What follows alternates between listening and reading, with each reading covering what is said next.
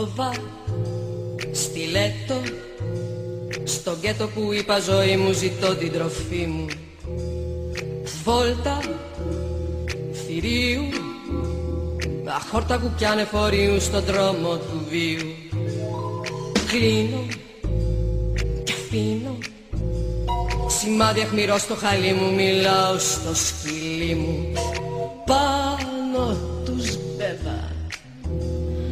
κλάψει η πλέμπα και φέτο με εγώ βαστιλέτο Καλημέρα, καλησπέρα συντροφοί και συντρόφισσες Τι κάνετε, πώς είστε, πού μας βρίσκει αυτό το podcast; Ελπίζω να είστε όλοι πάρα πολύ καλά. Σήμερα θα μιλήσουμε για αυτό τον καταπληκτικό υποδηματοποιό, θαυματοποιό που ήδη έχετε δει στο thumbnail, οπότε δεν είναι ότι σας κρατάω σε αγωνία. Πριν μιλήσω όμως για αυτόν θα ήθελα να κάνετε ένα follow εδώ στο podcast Fashionology γιατί βλέπω τα στατιστικά, μας ακούνε 20-30 χιλιάδες, έχουν κάνει εγγραφή ούτιμη συντροπή και δεν με βοηθάει κάπου η εγγραφή σας, είναι για το εγώ μου. Είμαι πολύ πολύ ξεκάθαρη. Είναι για το εγώ μου, για να θρέφεται αυτό το τέρας του, του, του εγώ μας. Διότι πέρα από τα social media, ok, sponsorships, λεφτά, δεν παίζουν τίποτα τέτοια, δεν παίζει στα, στα πώς το λένε, podcast. Ε, τουλάχιστον ε, αστρέφεται το εγώ μου. είναι τόσο απλά. Είμαι σαν αυτούς τους ζητιάνους που σου λένε η γυναίκα μου είναι μια χαρά, δεν έχει κάνει καρκίνο στην οικογένειά μου, θέλω λεφτά για τσίπουρα. Αυτή είναι η φάση μου και εμένα.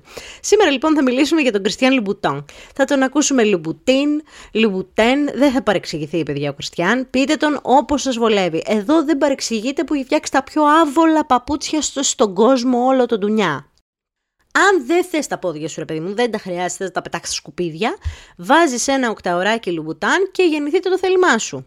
Δεν έχει. Θα μιλήσουμε λοιπόν για αυτό τον enjoy thrill κατά τα άλλα του παπουτσιού, την ιστορία του, την καριέρα του και τα λοιπά. Ξεκινάμε φυσικά από το Παρισάκι 1963.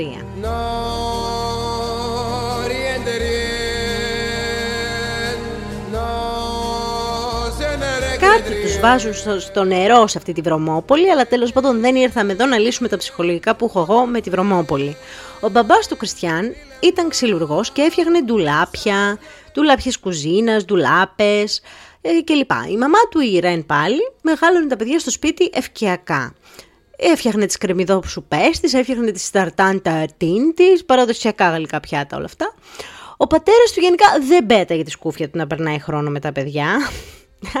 Πόσο πρωτότυπο για μπαμπά. Ειδικά στα 6 της παιδιά ήταν αυτοί οι μπαμπάδες που πίστευαν ότι εντάξει, φέρνω τα λεφτά στο σπίτι, τι άλλο θέλετε; Θέλετε να κάτσω και μαζί σας ένα μεσημέρι; Μου έχετε βγάλει πλέον την πέτσα; Τι θέλετε άλλο από μένα που πάω όλη μέρα στη δουλειά κτλ.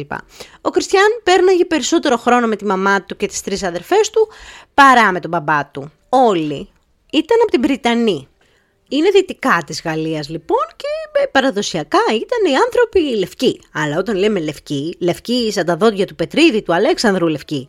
Ο Κριστιαν όμως βγήκε λίγο πιο καραμελέ.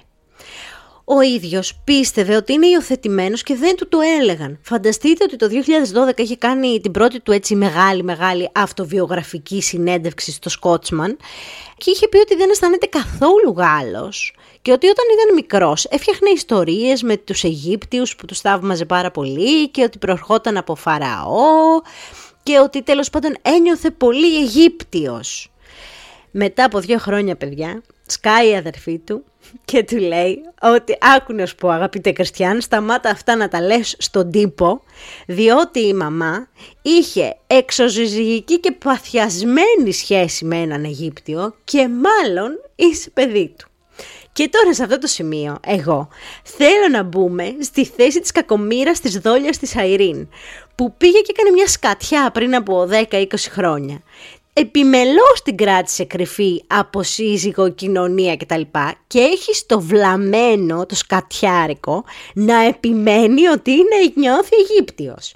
Τι να του πεις και τι να κάνεις, πώς να δικαιολογηθείς. Πώς να κρυφτείς από τα παιδιά, έτσι κι αλλιώς τα ξέρουν όλα που λέει και ο Διονύσιος Σαββόπουλος. Ο Κριστιαν πήγαινε στο σχολείο με τα χίλια ζόρια. Καθόλου δεν ήθελε. Τρεις φορές τον είχαν αποβάλει. Κάπου ανάμεσα στις τρεις φορές όμως τον είχαν πάει εκδρομή, έτσι το μονοημεράκι το κλασικό, στο Μουσείο Αφρικανικής και Οκεανικής Τέχνης. Σε αυτό το σημείο, για να γίνουμε και λίγο full proof που λέμε και στον κόσμο του corporate, ωκεανική τέχνη δεν είναι η τέχνη του ωκεανού, είναι η τέχνη της ωκεανίας. Οπότε εκεί Αυστραλία, Νέα Ζηλανδία κτλ. Οπότε συνδυάζουμε την ωκεανική με την αφρικανική τέχνη. Εκεί είδε μία πίνακίδα που έλεγε ότι απαγορεύονται τα τακούνια και είχε ένα σχέδιο από ένα παπούτσι με τακούνι γιατί προφανώς δεν έπρεπε οι άνθρωποι να πατάνε στο ψηφιδωτό το πάτωμα. Εν τω μεταξύ δεν υπάρχει, αυτό το ψηφιδωτό το πάτωμα είναι όλο δικό μου, παρκέ ήταν η ιστορία, αλλά εγώ το ψηφιδωτό το πάτωμα μου ακούγεται καλύτερο και θέλω να το αφήσουμε έτσι. Θέλω να υπάρχει αυτή η διαστρέβλωση της ιστορίας και να την ξέρετε από αυτό εδώ το podcast. Στα 12 λοιπόν ξεκινάει να ζωγραφίζει παπούτσια και δεν έχει σταματήσει μέχρι και σήμερα. Τον απέβαλαν όπως σας είχα πει τρεις φορές από το σχολείο. Δεν το λες και πολύ δυνατό ξεκίνημα, head start για τη ζωή, ότι τρέχω να προλάβω, θα τα κάνω όλα, ότι θα έχω ένα λαμπρό μέλλον. τα παράτησε όλα, έφυγε και από τα 13 έμπλεξε με τη νύχτα. Έμπλεξε με τη νύχτα του Παρισιού. Πολύ σκληρή εκείνη την εποχή, έτσι, η Τίλα. Ξεκίνησε να πηγαίνει σε κλαμπ, να φέρνει και κόσμο τα βράδια στο σπίτι, 12-13 χρονών. Και ο ίδιος έχει δηλώσει ότι η μαμά του του έδινε τόσο πολύ μεγάλη ελευθερία που στα 12 έφερνε γκόμενους στο σπίτι και η μαμά του τους έδινε το κρεβάτι το μεγάλο για να μπορούν να κάνουν τα δικά τους. Εγώ σε αυτή την είδηση δεν ξέρω πώς να αντιδράσω. Νιώθω ότι λίγο δεν ίδρωνε πολύ για την ασφάλειά του η Ρεν. Είναι ότι δεν της έκοβε, δεν μπορώ να καταλάβω, δεν μπορώ να συλλάβω το 12-13 να σου δώσω το παιδί μου να κάνεις ε, το παιδί μου, να σου δώσω βασικά και το παιδί μου και το κρεβάτι μου, να σου δώσω εδώ το σπίτι μου κύριε άγνωστε, να κάνεις τα, τα σεξάκια σου. Το εγκεφαλικό με χτυπήσει. Έχω γεράσει για αυτά τα πράγματα. Στα 15 λοιπόν πιάνει δουλειά σε ένα καμπαρέ, στο Φολί Μπρεζερέ. Εκεί γνωρίζει διάφορες αρτίστες που χόρευαν. Χόρευαν κανκάν, έκαναν μπουρλές κτλ. Ξέρετε, φανταστείτε τώρα Παρίσι με αυτά τα σκιστά, τα μεγάλα τα φορέματα να χορεύουν κανκάν. Πολύ κόκκινο, πολύ κόκκινο. Και τα φώτα κόκκινα και το ντεκόρ κόκκινο και πολλά πίπουλα και αυτά και στρας. Και εκεί ο αγαπητός Κριστιαν Λιμπουτίν έκανε την καμαρντζού. Καμαριντζού είναι ένας άνθρωπος που δουλεύει στο καμαρίνι και βοηθάει τις showwomen, τις show ε, girls κτλ. Τους έφτιαχνε διάφορα πραγματάκια που τους είχαν χαλάσει επί διορθώσεις για αρχή, μετά άρχισε να τους φτιάχνει κάποια ρούχα, έτσι παγετέ, λίγο φαντασμαγορικά κτλ. Άρχισε να τους φτιάχνει καπέλα, Άρχισε μετά να τους φτιάχνει και παπούτσια και εκεί λίγο στα παπούτσια που σχεδίαζε και όλες από τα 12 κολλάει. Αλλά κάτι τον έτρωγε, δεν τα είχε βρει με το μέσα του και αποφασίζει να σηκωθεί να φύγει, να πάει να βρει τις ρίζες του, λίγο να εξερευνήσει την έρημο και τη Μέση Ανατολή για να δει από πού είναι, από πού έρχεται, από πού κρατάει και έτσι λοιπόν φεύγει και πάει στην Αίγυπτο. Και μετά για ένα χρόνο πάει και μένει στην Ινδία το 1981 αποφασίζει να γυρίσει πίσω στο Παρισάκι όπου αρχίζει και δουλεύει στο Charles Jourdan. Ο Jourdan είναι ένας από τους πιο παλιούς ε, σχεδιαστές μόδας, ο οποίος ήταν πάρα πολύ καλός στα παπούτσια και έδωσε πάρα πολλά εφόδια στον Κριστιαν ε, πέρα από τα συγκλονιστικά του σχέδια να τα κάνει και πράξη. Γιατί άλλο πράγμα ζωγραφίζω μια νταλίκα, άλλο ξέρω να την ε, συναρμολογώ, είμαι μηχανικός της νταλίκας. Άλλο πράγμα το ένα, άλλο το άλλο. Ε, τι άκυρο παράδειγμα τώρα ήταν αυτό με την Ταλίκα, αλλά παιδιά, συγγνώμη, αυτό μου ήρθε. Και μετά από τον ε, Ζωντάν, γνωρίζει τον Ρότζερ Βιβιέρ. Αυτόν πρέπει να το ξέρετε, ακόμα και σήμερα θα γίνει και ένα επεισόδιο μόνος του κάποια στιγμή, διότι χαρακτηρίστηκε ο Φραγκονάρ των παπουτσιών. Ο Φραγκονάρ είναι αυτός ο κλασικός ζωγράφος της Ροκοκό που έχει κάνει αυτή τη διάσημη την κούνια αυτός. Ε, επειδή πολλά από τα παπούτσια του έμοιαζαν με γλυπτά, μέχρι και φαρμπουάζ το έχουν πει. Πώς είναι το αυγό το φαρμπουάζ, έτσι λέγανε τα παπούτσια του. Μη σας τα πολύ λέω. Μετά από το Ρότζερ Βιβιέρ, δούλευε μόνος του σχεδόν για όλους τους μεγάλους γαλλικούς οίκους. Σανέλ, Ιψερολάν, ε, δεν θα τα πει το κορίτσι.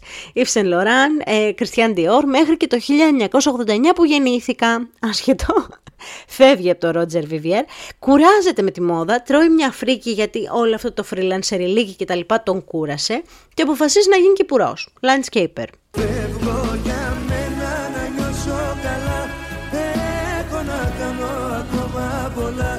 Ασχολείται εκεί να μάθει την τέχνη του, του gardening για δύο χρόνια και κάποια στιγμή στα 27 του έχει πάει να αγοράσει μια λάμπα. Αυτή την ιστορία την έχει πει ο ίδιος, δεν τη λέω εγώ γιατί δεν βγάζει κανένα νόημα. Ήξερε λοιπόν το κύριο που είχε το μαγαζί με τις λάμπες και όπως ήταν μέσα και ψώνιζε μια λάμπα, αυτός δεν ήθελε να του τη δώσει, αυτός θέλει να την αγοράσει. Του λέει ναι, αλλά γιατί δεν κάνεις παπούτσια; Πόσο άκυρο αυτό. που έχεις παρατήσει τη δουλειά σου και σου λέει ναι, αλλά γιατί δεν είσαι νοσηλεύτρια; Μα εγώ το που κάμισα θέλω να αγοράσω. Όχι, Νοσηλεύτερα θα γίνεις. Κάπως έτσι πήγε αυτή η συζήτηση. Τον ήξερε τον κύριο, τα λέγανε. Μέσα στις άβολες συζητήσεις, λοιπόν, του λέει τι θα κάνεις στη ζωή σου και γιατί να είσαι κυπουρός και όχι να ασχολείσαι με τα παπούτσια που είναι το πάδο σου. Ο Κριστιαν, λοιπόν, και αγόρασε τη λάμπα και εκεί έφαγε τη φλασιά ότι δεν του πάει να είναι κυπουρός και πρέπει επιτέλους να αρχίσει σοβαρά να κυνηγάει τα όνειρά του. Στις αρχές λοιπόν των 90s ξεκινάει η χρυσή περίοδος του Χριστιαν Λιμπουτάν.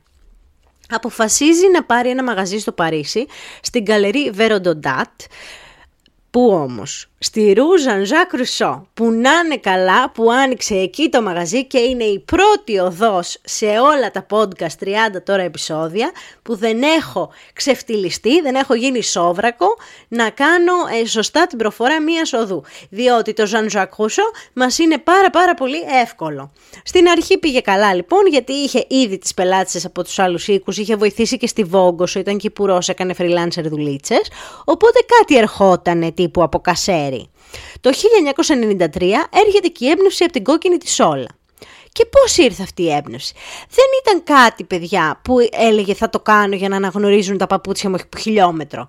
Δεν ήταν ο σκοπός να γίνει το σήμα κατά τεθέν. Αυτό ήθελε να το κάνει μόνο για μια σεζόν, ήταν μια παρόρμηση. Καθώς η βοηθός του Χριστιαν Λουμπουτέν έβαφε τα νύχια της κόκκινα εκείνη την ώρα. Και αυτός είχε φτιάξει κάτι ασημένια πέδιλα που του φαίνονταν λίγο βαρετά.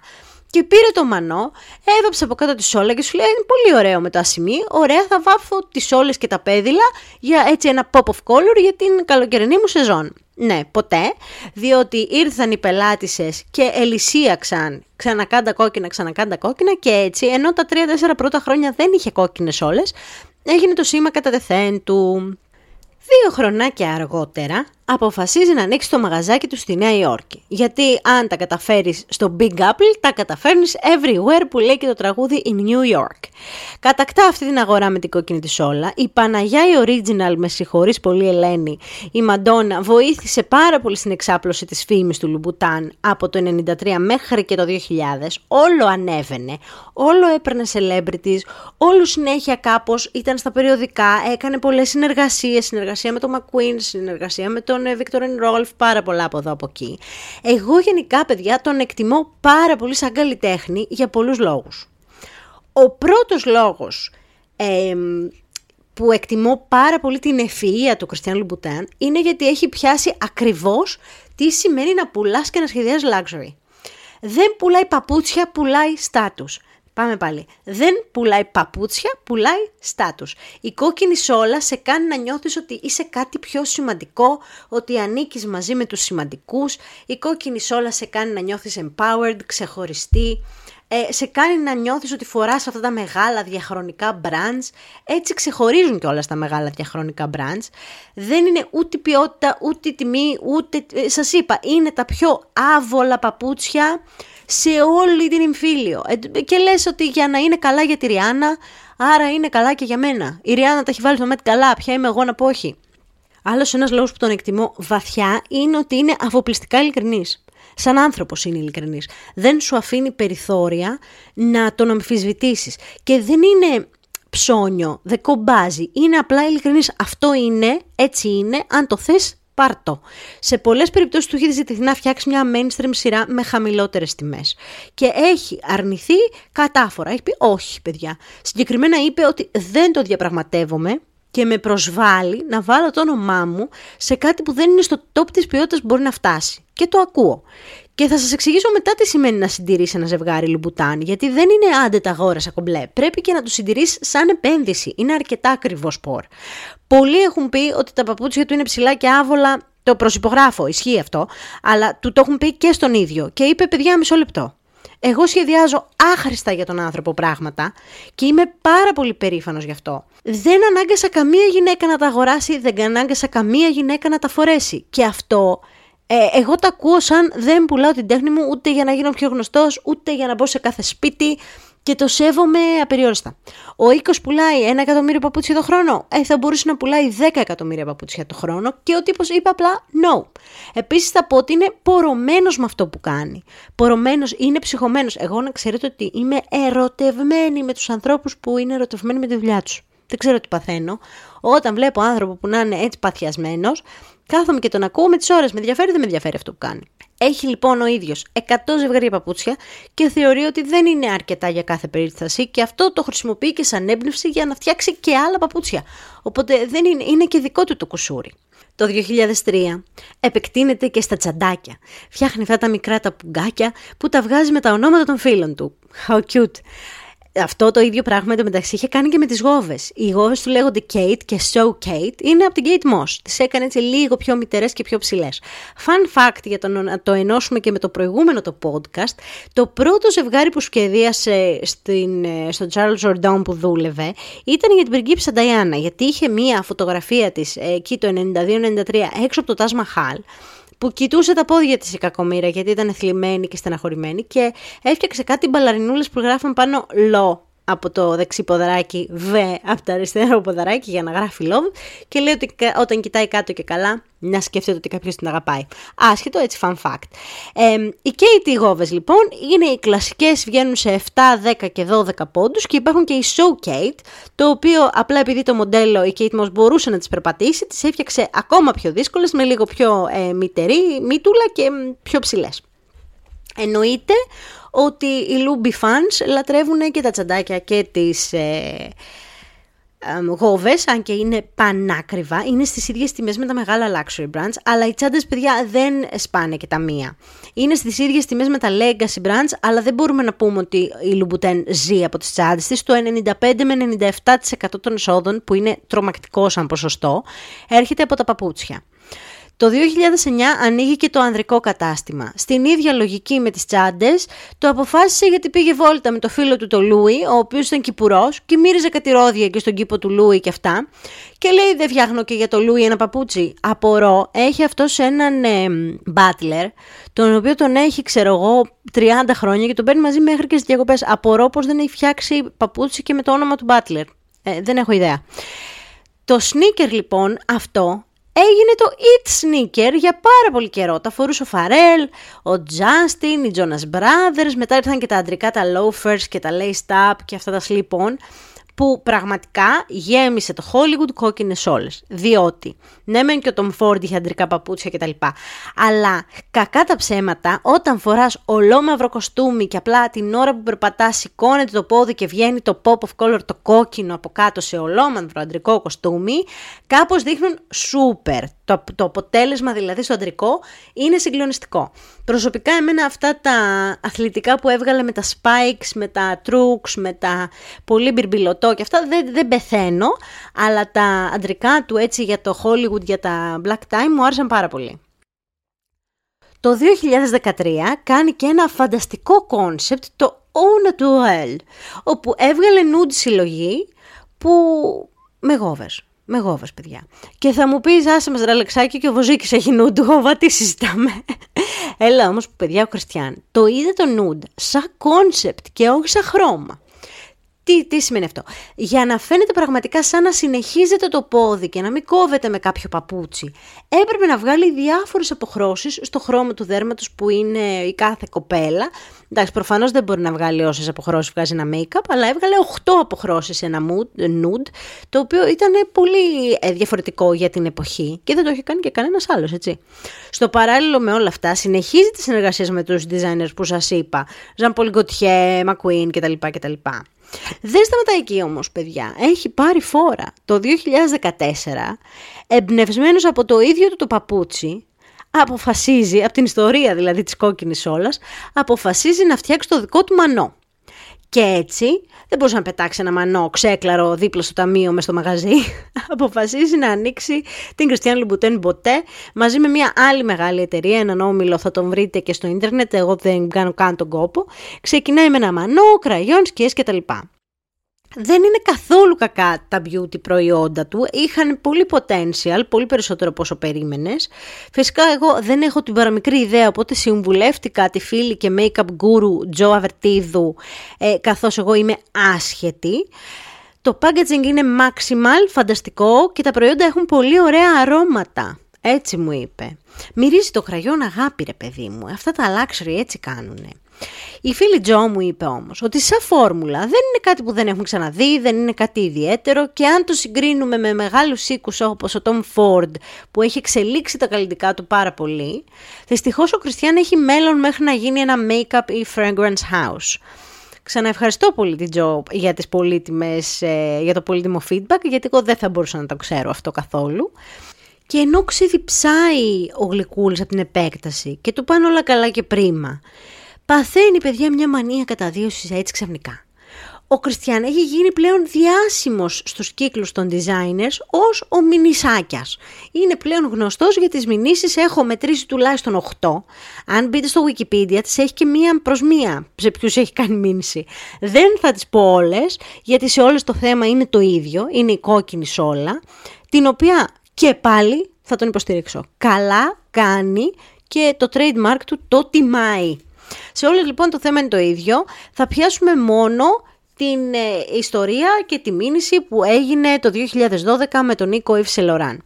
Ο Νίκος Ιψελοράν έβγαλε μια μπότα και μια γόβα και στα δύο το έβγαλε, ολοκόκκινη σουέντ που είχε και κόκκινο πάτο. Ποιο είναι το θέμα, ήταν Όλο όμως. Δεν έβλεπες ούτε ραφή, ούτε πλαστικό κάπου, ούτε και ακόμα και ο πάτος μέσα του παπουτσιού ήταν κόκκινος. Οπότε σε εκείνη τη συγκεκριμένη περίπτωση εγώ δεν πιστεύω ότι υπήρχε θέμα trademark, γιατί ήταν το κόνσεπτ του παπουτσιού δεν ήταν ότι ήταν η σόλα μόνο. Κατάλαβες; στην Αμερική και στην Ευρώπη το κίνησε δικαστικά ο Κριστιαν. Στην Αμερική το αίτημα δεν έγινε δεκτό για δύο λόγους. Πρώτον, γιατί δεν το είχε πατεντάρει παγκόσμια έμαθε μετά το 2012, τώρα το έχει σε 53 χώρες πατενταρισμένο ε, και επίσης ε, στην Αμερική του είπαν ότι το σχέδιο του παπουτσιού δεν ήταν για να ξεχωρίσεις όλο αυτό που σας είπα, αλλά ήταν το συνολικό. Οι μεν έλεγαν ότι μπορείς να καθιερώσεις ένα χρώμα, οι δε έλεγαν ότι δεν μπορείς να καθιερώσεις ένα χρώμα. Στην Ευρώπη του βρήκανε στην Ευρώπη κέρδισε, με λίγα λόγια, ε, και ο Ιψελοράν πιστεύει ότι έχει βγει κερδισμένος και ο Κριστιαν πιστεύει ότι έχει βγει κερδισμένος. Κανείς δεν ξέρει την έκβαση αυτής της υπόθεσης. Κάποια στιγμή και η Ιψελοράν του είχε κάνει μήνυση και μετά απλά την απέσυρε. Αυτή τη στιγμή έχει πατεντάρει το Pantone 181663 TP, το οποίο είναι το Chinese Red, ως σόλα παπουτσιού. Δεν μπορεί να πατεντάρει το χρώμα, γιατί το Chinese Red από την Pantone χρησιμοποιείται σε πάρα πολλά πράγματα αλλά έχει πατεντάρει αυτό το συγκεκριμένο κόκκινο στη σόλα παπουτσιού. Οπότε δεν μπορεί κανένα άλλο παπουτσάδικο να ανοίξει και να κάνει καριέρα με αυτή τη σόλα. Αν τώρα θα μου πεις, Αλεξία, μπορεί ο Βοζίκης να έχει κόκκινα; Τα έχω δει, τα έχω δει, παιδιά. Και χρησιμοποιώ το Βοζίκη, θα μου κάνει και καμιά μήνυση. Αλλά τα έχει ο άνθρωπος. Εάν λοιπόν κάποιος πάει στον Κριστιανό Λουμπουτίν και του τα δείξει, γιατί είναι και αυτό σημαντικό, θα μπορέσει να το κάνει καταγγελία. Αν δεν τα δει ποτέ, δεν έχει να κάνει. Μιλάω όμως ε, για τους επόμενους. Γιατί κανένας από εδώ και πέρα δεν μπορεί να το κάνει αυτό. Ο Κριστιαν ακριβώς επειδή έχει αυτό το χαρακτηριστικό πάτο, κάνει και πολύ μεγάλο αγώνα για τις απομιμήσεις του. Έχει και ολόκληρο site, ε, στο οποίο μπορείς να πας και να καταγγείλεις αν κάπου έχεις δει κόκκινη όλα. Σας παρακαλώ, μην πάτε και καταγγείλετε κανέναν Έλληνα σχεδιαστή και αρχίζει και με δέρνει. Ακόμα και φέτος το Μάιο ξεκίνησε μαζί με τη Meta, την εταιρεία που έχει το Facebook και το Instagram, ε, ολόκληρη μήνυση και εξώδικα έστελνε σε ένα μεξικάνο παραγωγό, ο οποίος πουλούσε μούφα λουμπουτέν στο ίντερνετ. Εγώ, παιδιά, την καταλαβαίνω την κάψα του, γιατί ένα brand είναι εύκολο να καταστραφεί εάν γεμίσει ο κόσμος μούφες. Δεν μιλάμε τώρα για τα Christian Dior και τα Chanel που έχει γεμίσει η Αθήνα και βλέπεις, ξέρω εγώ, ότι ο βασικός μισθός είναι 8 εκατοστάρικα και έχουν όλοι 10.000 τσάντες. Δεν συζητάμε αυτό. Η Chanel και ο Dior έχουν 30 και 40 χρόνια. Ε, τι 40 χρόνια; Έχουν 70 και 80 και 100 χρόνια ιστορία ο καθένας. Και ο Λουμπουτέν είναι ανοιχτός 30 χρόνια. Οπότε λογικό είναι να προσπαθήσει με νύχια και με δόντια από τα 30% να παλέψει για την έμπνευσή του και για τον brand του και άμα με ρωτάς πάρα πάρα πολύ καλά κάνει.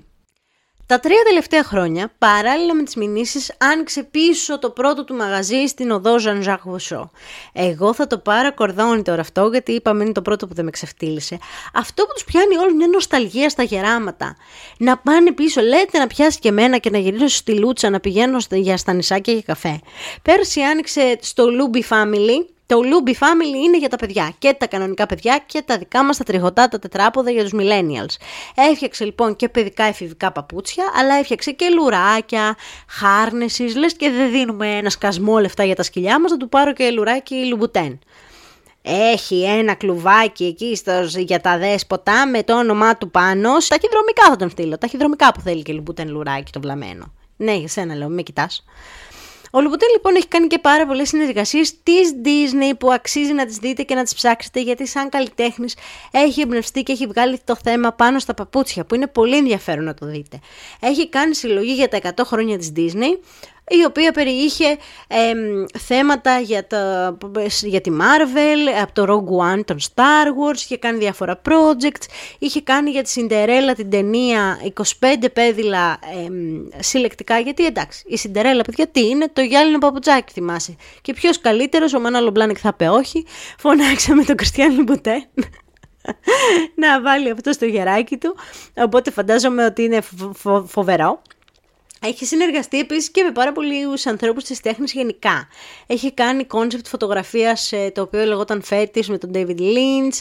Ήταν ε, κριτής στο RuPaul's Drag Race. Έχει κάνει διάφορα πραγματάκια στη ζωή του. Δεν είναι ότι κάθεται καλά, κάνει χαμό γενικά. Τι σημαίνει τώρα, έτσι επί του πρακτέου που λέμε, να έχεις παπούτσια Christian Louboutin; Αρχικά σε αυτόν έπρεπε να κάνουμε όλες τις μηνύσεις, διότι αν τέλος πάντων θες τα πόδια σου όπως είπα, δεν θα μπορείς να τα περπατήσεις. Αν όμως στην περίπτωση που σε έχει βρει κάτι, κάτι σε έχει χτυπήσει, χτύπησες μικρή στην κολυμπήθρα, έχεις κάπου να πας που είναι μόνο 10 βήματα, 5 να μπεις στα μάξι, 5 να βγεις και τα θες, να τα πάρεις, αλλά προσοχή από πού θα τα πάρεις. Υπάρχουν 153 μαγαζιά σήμερα που έχουν αυτό το brand, πλάς τα μεγάλα πολυκαταστήματα όπως Harrods, Selfridges, Neta Porte, Matches, Browns κτλ. κτλ που μπορείς να τα πάρεις από εκεί. Αλλά Google αρέτα πριν τα πάρεις. Πολλές φορές θα δεις ότι υπάρχουν 200 ευρώ Christian Louboutin, αυτά θα είναι μούφα. Εάν δεν έχει μισό ευρώ, γύρω στα 600 με 800 ευρώ έχει. Αν τα πάρεις δεύτερο χέρι, μπορεί να έχει 200 ευρώ. Αλλά πάρα πολύ μεγάλη προσοχή από πού θα τα πάρετε. Το ξέρω ότι ακούγεται χαζό, αλλά δεν ξέρεις ποτέ. Να είναι όλα διατιμημένα πρώτα απ' όλα. Οπότε, αν μπείτε στο site της Louboutin και βρείτε κάτι που έχει, ξέρω εγώ, 600 και πάτε και το βρείτε αλλού 100, δεν είναι αυτό. Άιτε και τα αγόρασε. Και δεν σε νοιάζει που είναι άβολο. Βάλε με τον νου ότι θα σου συμβούν δύο πράγματα. Και πρέπει εκεί να πάρεις την πρώτη σου μεγάλη απόφαση Απόφαση ζωής. Η μία είναι ή θα τα μεταπολίσει, δηλαδή θα τα φορέσεις 2-3 χρόνια και μετά απλά θα τα χρησιμοποιήσεις σαν επένδυση, οπότε θα τα πουλήσεις, που σε αυτή την περίπτωση δεν μπορείς να αλλάξεις τη σόλα.